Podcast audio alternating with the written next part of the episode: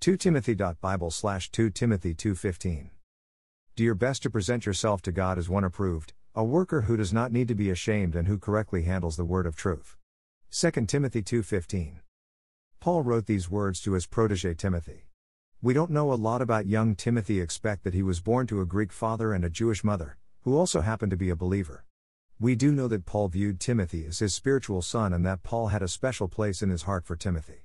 That is why of the letters that Paul wrote to individuals two were written to Timothy.